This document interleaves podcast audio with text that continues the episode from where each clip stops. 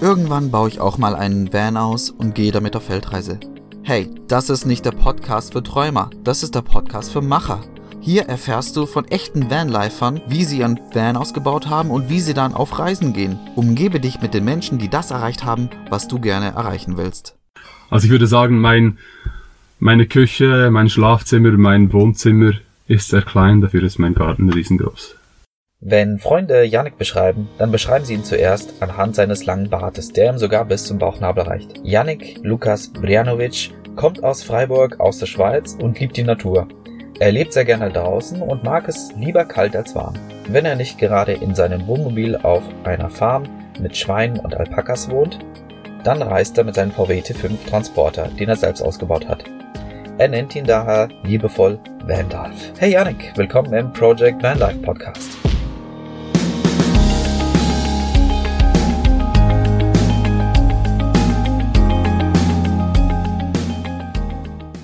So, dann wärmen wir dich mal auf. Diese Fragen hat bestimmt noch keiner gestellt. Wie bleibst du sauber? Wie machst du deine Wäsche? Und wie gehst du aufs Klo? Okay, ähm, wie bleibst du sauber? Also im Moment bin ich ja am Meer. Deswegen, dank dem Meer bleibe ich sauber. Ähm, wie mache ich meine Wäsche? Da ich erst eine Woche unterwegs bin, weiß ich das noch nicht. Aber ich habe so ein, ein extra Mittel und so einen kleinen Waschbecken dabei. Und beim Campingplatz oder sonst bei einer Wasserstelle denke ich da, wie ich früher beim Campen einfach unterwegs war, das so zu erledigen. Zum Trocknen kann ich die Kleider ja auf den Gepäckträger hochbinden. Und wie mache ich meine Toilette? Im Gebüsch. genau. Aber mit einer Schaufel. Immer alles vergraben, keine Spuren hinterlassen. Danke. Was macht dein Van im Vergleich zu anderen Vans so besonders? Dass ich ihn komplett äh, selber aufgebaut habe. Also vorher war er ein Lieferwagen für eine Metallfirma und ich habe den auf dem Internet gefunden und ziemlich günstig bekommen danach. Äh, ich habe die Trennwand herausgenommen, ich habe den Boden rausgenommen, die Möbel, die darin noch standen. Äh, alles gut isoliert und dann mit einer alten Kommode aus der Brockenstube ausgebaut. Ein kleines Bett habe ich drin, wo das ich ausziehen kann, damit ich auch mit meiner Partnerin drin schlafen kann. Ähm, genau, ich habe einen Drehsitz reingemacht, dass der Doppelsitz gegen hinten gedreht werden kann. Und so bin ich dann mega wohl drin und es sind all meine persönlichen Sachen drin. Ich wohne eigentlich in einem alten Wohnmobil. Das heißt, äh, die Raumgröße ist jetzt nicht so anders und es fühlt sich wie, wie zu Hause an für mich. Genau. Hau alles raus. Was ist das Beste am Leben im Van? Was hättest du nicht gedacht und hat dich verblüfft?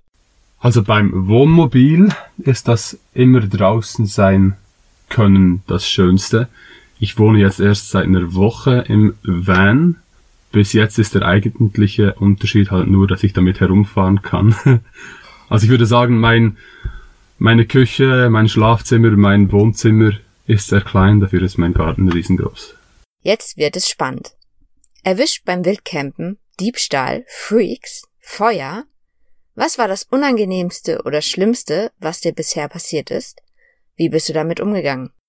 Nicht unbedingt beim Wildcampen wurde ich erwischt, sondern als ich äh, noch im Projekt Van-Umbau stand, brach ich meine Freundin zur Arbeit und ich kenne das Dorf, wo sie arbeitet, ziemlich gut, da ich für mich selbst dort gearbeitet habe und dachte mir, ich gehe jetzt das erste Mal, da das Bett frisch drin war, in den Wald und mach's mir hinten im Van ein bisschen gemütlich. Und äh, ich, ich lag da so zehn Minuten im Bett und lag, las ein Buch und dann bemerkte ich, wie, wie eine Frau äh, zum Fenster reinstarrte und ich bin ziemlich erschrocken und nickte ihr freundlich grüßend zu und sie reagierte nicht und ich stieg dann aus und sagte Grüß dich, wie man in der Schweiz sagt.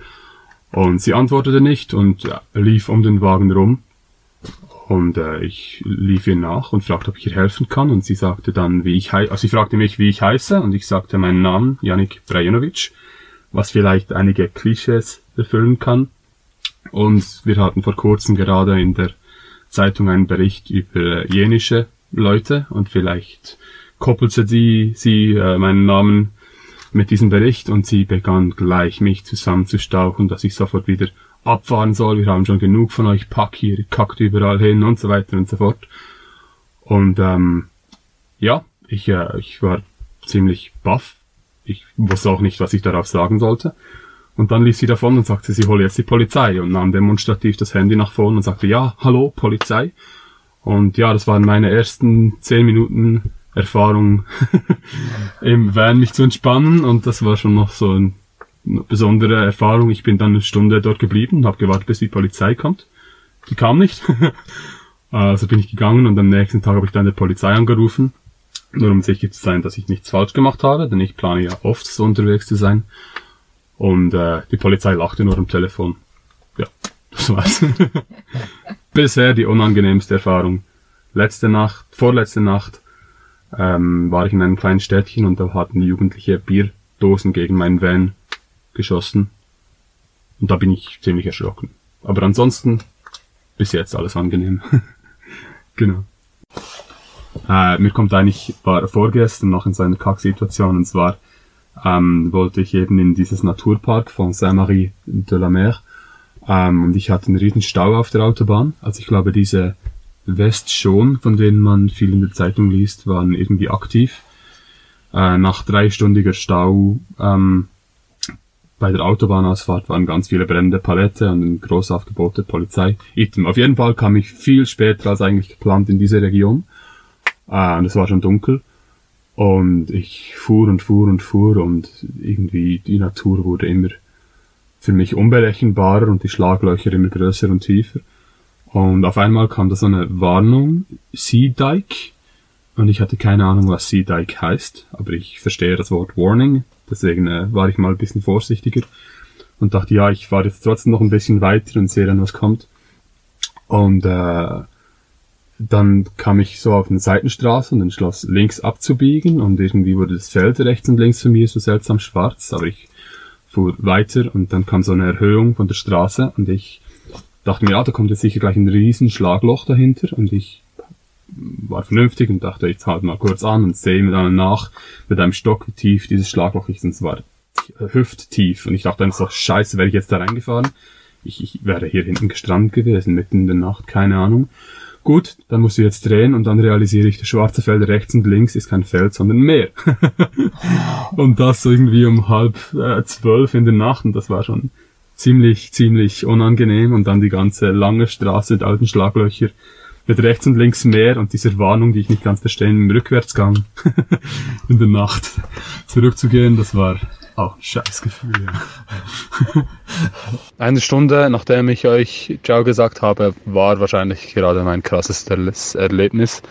Und ja, vielleicht könnt ihr das auch noch für den Podcast brauchen, vielleicht auch nicht. So oder so möchte ich euch das noch erzählen, denn es ist wirklich, ich habe eine Scheißfreude daran. Ähm, und zwar, ich weiß nicht, wahrscheinlich habt ihr ja auch von den äh, West schon, schon gehört, hier in Frankreich von den Protesten gegen den Macron, ähm, wo sich die Leute zusammentun und diese gelben Westen anziehen und dann Straßenbarrikaden überall machen. Äh, auf jeden Fall, ähm, ja, fuhr ich gestern äh, weg und wollte auf die Autobahn und auf der Hauptstraße schon die zum, zum Kreisel und der Autobahneinfahrt hochführte, ähm, war ein Riesenstau und oben waren wieder brennende Palette und äh, hunderte Menschen in gelben Westen. Und sie verteilten die Autos auf weitere Hauptstraßen, aber blockierten die Autobahneinfahrt. ähm, genau, und ich stand dann so da und mir kam in den Sinn, ich habe doch extra äh, eine Autoapotheke gekauft. Ähm, mit auch so einer gelben Warnweste und einem Pannendreieck noch dazu.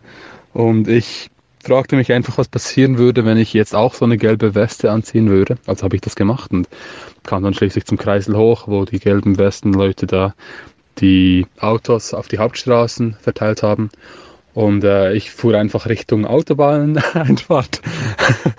ähm, die Leute blickten mich an, die da rumstanden. Und ich äh, zeigte auf meine gelbe Weste und dann auf die Autobahneinfahrt und ich zur Seite. Eine Frau nickte mir noch freundlich zu und ich fuhr auf die Autobahn. Und das Krasse war, ich war etwa zehn Minuten lang auf der Autobahn und es kam kein Auto mir entgegen. Ich war komplett alleine auch auf meiner Seite der Autobahn. Ja, das war schon ein ziemlich geiles Erlebnis. Ich habe das Ganze auch voller Freude gefilmt. äh, ja, das äh, war bisher in meiner einwöchigen Reise jetzt bald doch das krasseste Erlebnis, also ganz alleine auf der Autobahn sein zu dürfen und ähm, mit Erlaubnis der West schon. Geil. Ja. Kennst du diesen Satz? Irgendwann baue ich auch einen Bus aus und gehe auf Weltreise. Was glaubst du, hindert diese Leute daran? Wie denkst du über diese Hindernisse? Spannend. Ähm, ich höre den Satz oft, halt bisher vor allem auf mein altes Wohnmobil bezogen. Wenn Leute von meinem Lebensstil hörten, sagten sie immer, ah, ich würde auch gern so wohnen, ah, ich könnte mir das niemals leisten, ach, du bist so glücklich, ach, und so weiter und so fort. Und am Anfang machte mir das nicht viel aus, doch mittlerweile geht es mir ein bisschen auf die Nerven, denn ich behaupte, gerade mit dem Leben im Wohnmobil ähm, lebe ich bescheidener und viel billiger, als wenn ich eine Wohnung hätte und die teuren Möbel und den ganzen teuren Inhalt. Das heißt, es hat nichts mit Glück zu tun oder mit, ähm, mit Reichtum. Im Gegenteil, es, es war einfach mal eine Entscheidung da, die irgendwie schleichend kam und es ist ein ziemlich bescheidener Lebensstil. Jetzt im Bus kann ich die Kosten noch nicht so ganz einschätzen, da ich alleine unterwegs bin und die Benzinkosten halt je nach Projekt hoch ausfallen. Aber auch das kommt mir noch viel billiger, als wenn ich in einer Wohnung leben würde. Und dann teuer in die Ferien gehe. Ich zahle nichts für ein Hotel. Ich zahle nichts für, oder meistens bisher nicht für sanitäre Anlagen. Ähm, ich habe nicht viel ansonsten einzukaufen, um meine Wohnung zu füllen. Okay ist einfach irgendwann, also bei mir war es nicht mal wirklich eine Entscheidung, das ist das Lustige. Mhm. Ich habe mich bloß mal informiert. Ähm, also ich, ich habe ich hatte die Idee und dann habe ich mich informiert und dann war ich ein bisschen auf dem Internet und da ist, sage ich mal, äh, ein Wohnmobil oder in diesem Fall ein Bus. Mhm. Und dann habe ich mal dort angerufen und mal das Inserat ausgedruckt und irgendwann, oh, hatte ich ein Wohnmobil oder hatte ich einen Bus. Aber es war jetzt nicht die Entscheidung, so und jetzt machst mhm. du das und das irgendwie. Mhm. Hat sich das so ergeben. Mhm. Aber es sind ganz viele kleine Entscheidungen sicher dahinter. Mhm. Ja. Titten auf den Tisch. Wie finanzierst du deine Reise und was hat dein Van gekostet? Titten auf den Tisch. Okay. Wie finanziere ich meine Reise? Also ich habe Zimmermann gelernt und dann Sozialpädagoge und habe noch ein kleines bisschen zusammengespart für diese Reise hier. Diese Reise jetzt ist aber zeitlich begrenzt, da ich äh, Weihnachten mit der Familie verbringen möchte und ähm, dann auch Silvester mit der Partnerin auf Norddeutschland an ein Punkfestival gehen will. Und danach habe ich dann den Zivildienst. Genau, und das sind alles Punkte, wieso die Reise jetzt zeitlich begrenzt ist. Ähm, jetzt kann ich vom Ersparten leben. Kostet bisher nicht viel. Nach dem Zivildienst möchte ich dann eigentlich wieder auf die Straße gehen mit dem Bus. Und im Zivildienst werde ich sicherlich äh, wieder Geld verdienen können. Und ja, ich denke, für zukünftige Reisen dann später wird es einfach meistens so sein, dass ich in der Schweiz wieder arbeiten gehe, etwas anspare und dann wieder losgehen kann. Ich würde gerne unterwegs Geld machen, aber ich habe noch nicht genauso entdeckt, wie ich das wirklich effizient und befriedigend machen könnte.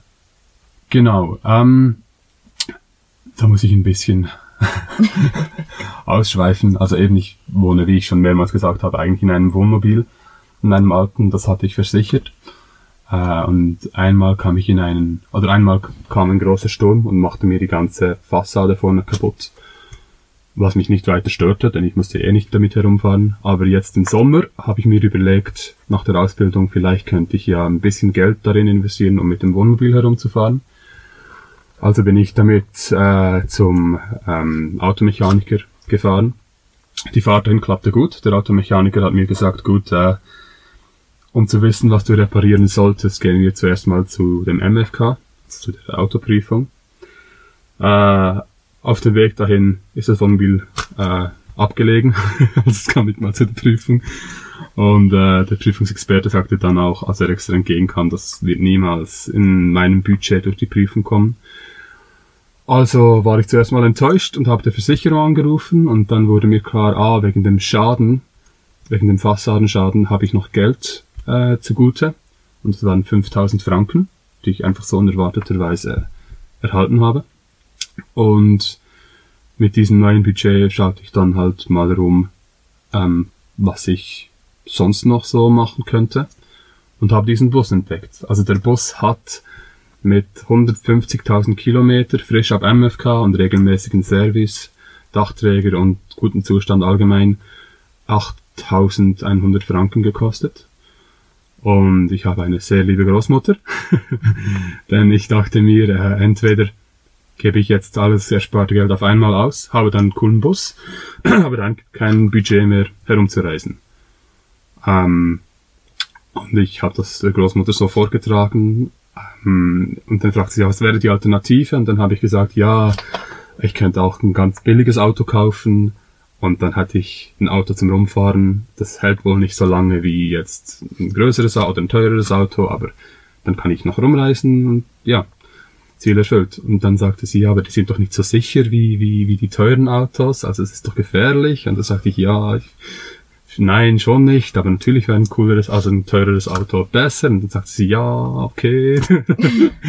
und dann präsentierte sie sich als, großzügig, als großzügigen Geldgeber. Und wir haben dann die Aufmachung gemacht, dass ich einfach meine 5000 Franken, die ich von der Versicherung erhalten habe, äh, an, das, an den Bus gebe und sie mir die restlichen, den restlichen Betrag vorschießt. Und jetzt mache ich eben bald noch den Zivildienst und werde dort Geld verdienen und ich werde den Restbetrag dann dort zurückgeben. Genau, so habe ich den Bus finanziert. Vielen Dank. Jetzt hast du einige Vans schon gesehen und hast eigene Erfahrung gesammelt.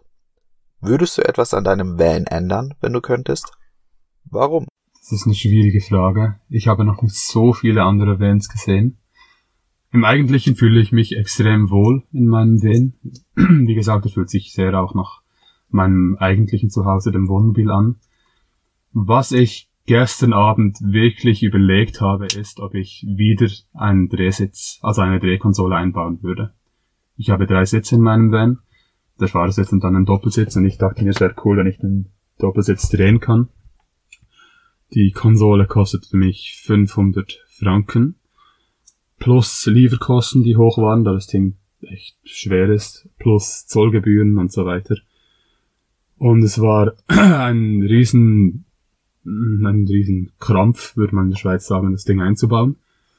Und es ist auch jetzt immer ein riesen Krampf, äh, das Teil zu drehen. Also es klappt nicht ganz so einfach wie in den Videos oder in der Beschreibung. Man muss auch immer die Handbremse lösen, um es drehen zu können und es ist immer ja, ein bisschen schweißtreibend. Eigentlich habe ich Freude, denn gerade wenn ich jetzt ähm, mehrere Leute treffen würde und es schlecht Wetter wäre, könnten wir alle in den Bus. Und das macht halt auch den Wohnraum hinten größer. Doch bis jetzt sorgt er mehr für Frust als für Freude.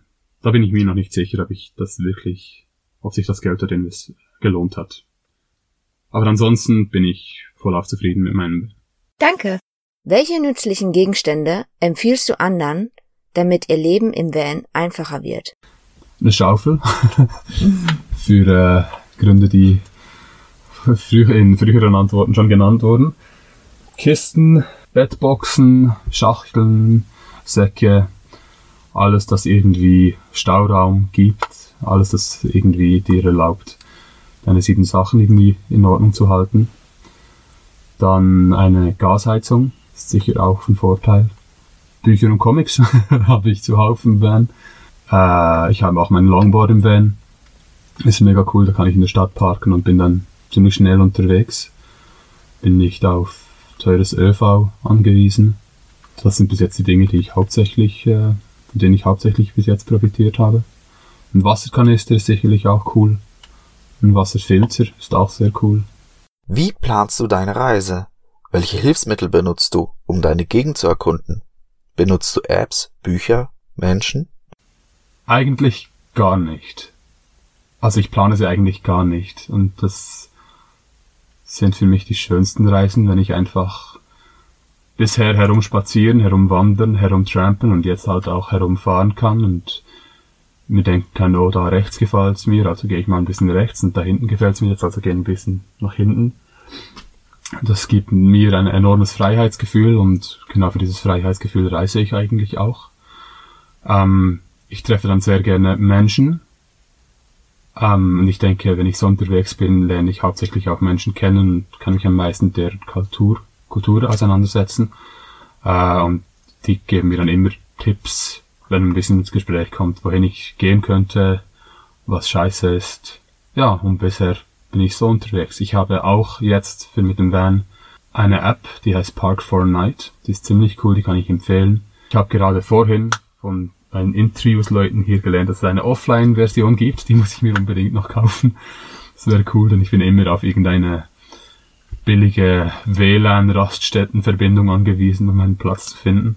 Gab aber auch schon zwei Nächte jetzt in der letzten Woche, da ich einfach einen spontanen Platz gefunden habe.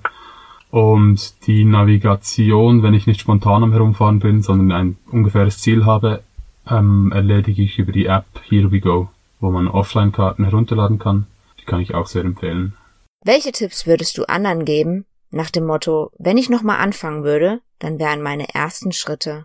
Der Umbau vom Van bereitete viel Freude, aber äh, auch ordentlich Kopfzerbrechen.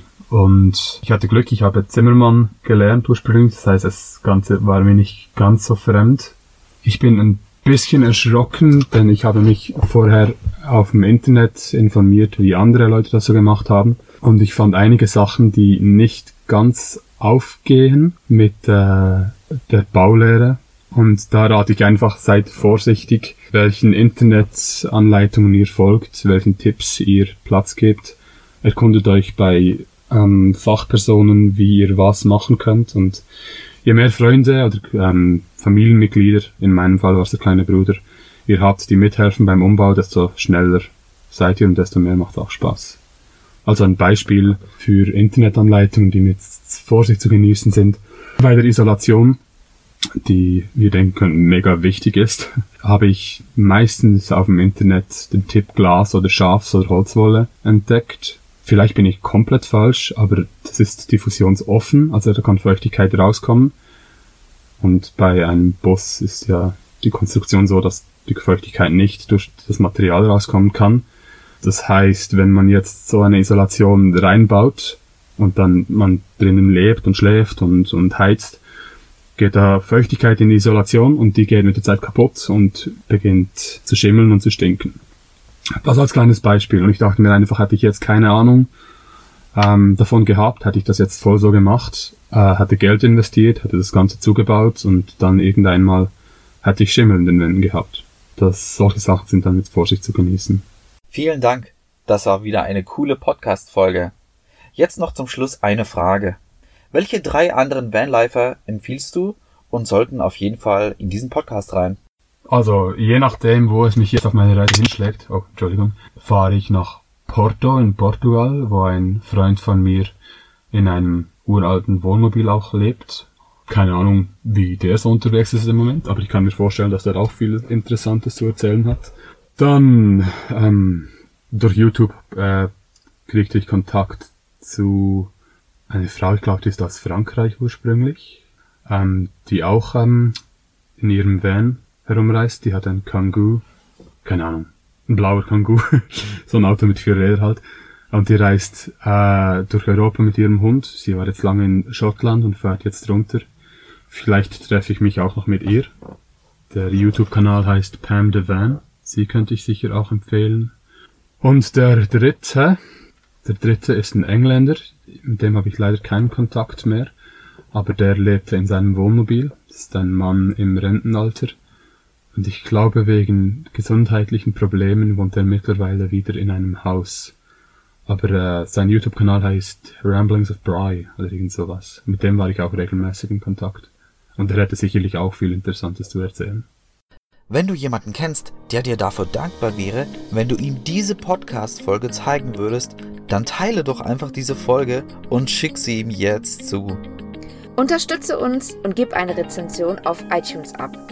Weniger als 5 Sterne sind heutzutage eine Beleidigung, also gib uns 5 Sterne, wenn du diesen Podcast total geil findest. Falls du findest, dass dieser Podcast keine 5 Sterne verdient, dann freuen wir uns auf dein Feedback, was wir deiner Meinung nach tun können, damit es ein 5-Sterne-Podcast wird. Schreibe uns einfach dazu einen Kommentar unter dem Instagram-Post von Bobby the Postman zu der heutigen Podcast-Folge. Schau auf unserer Webseite www.ausgewandert.de vorbei, wenn dich detaillierte Infos zu unserem Umbau oder anderen Podcast-Folgen interessieren.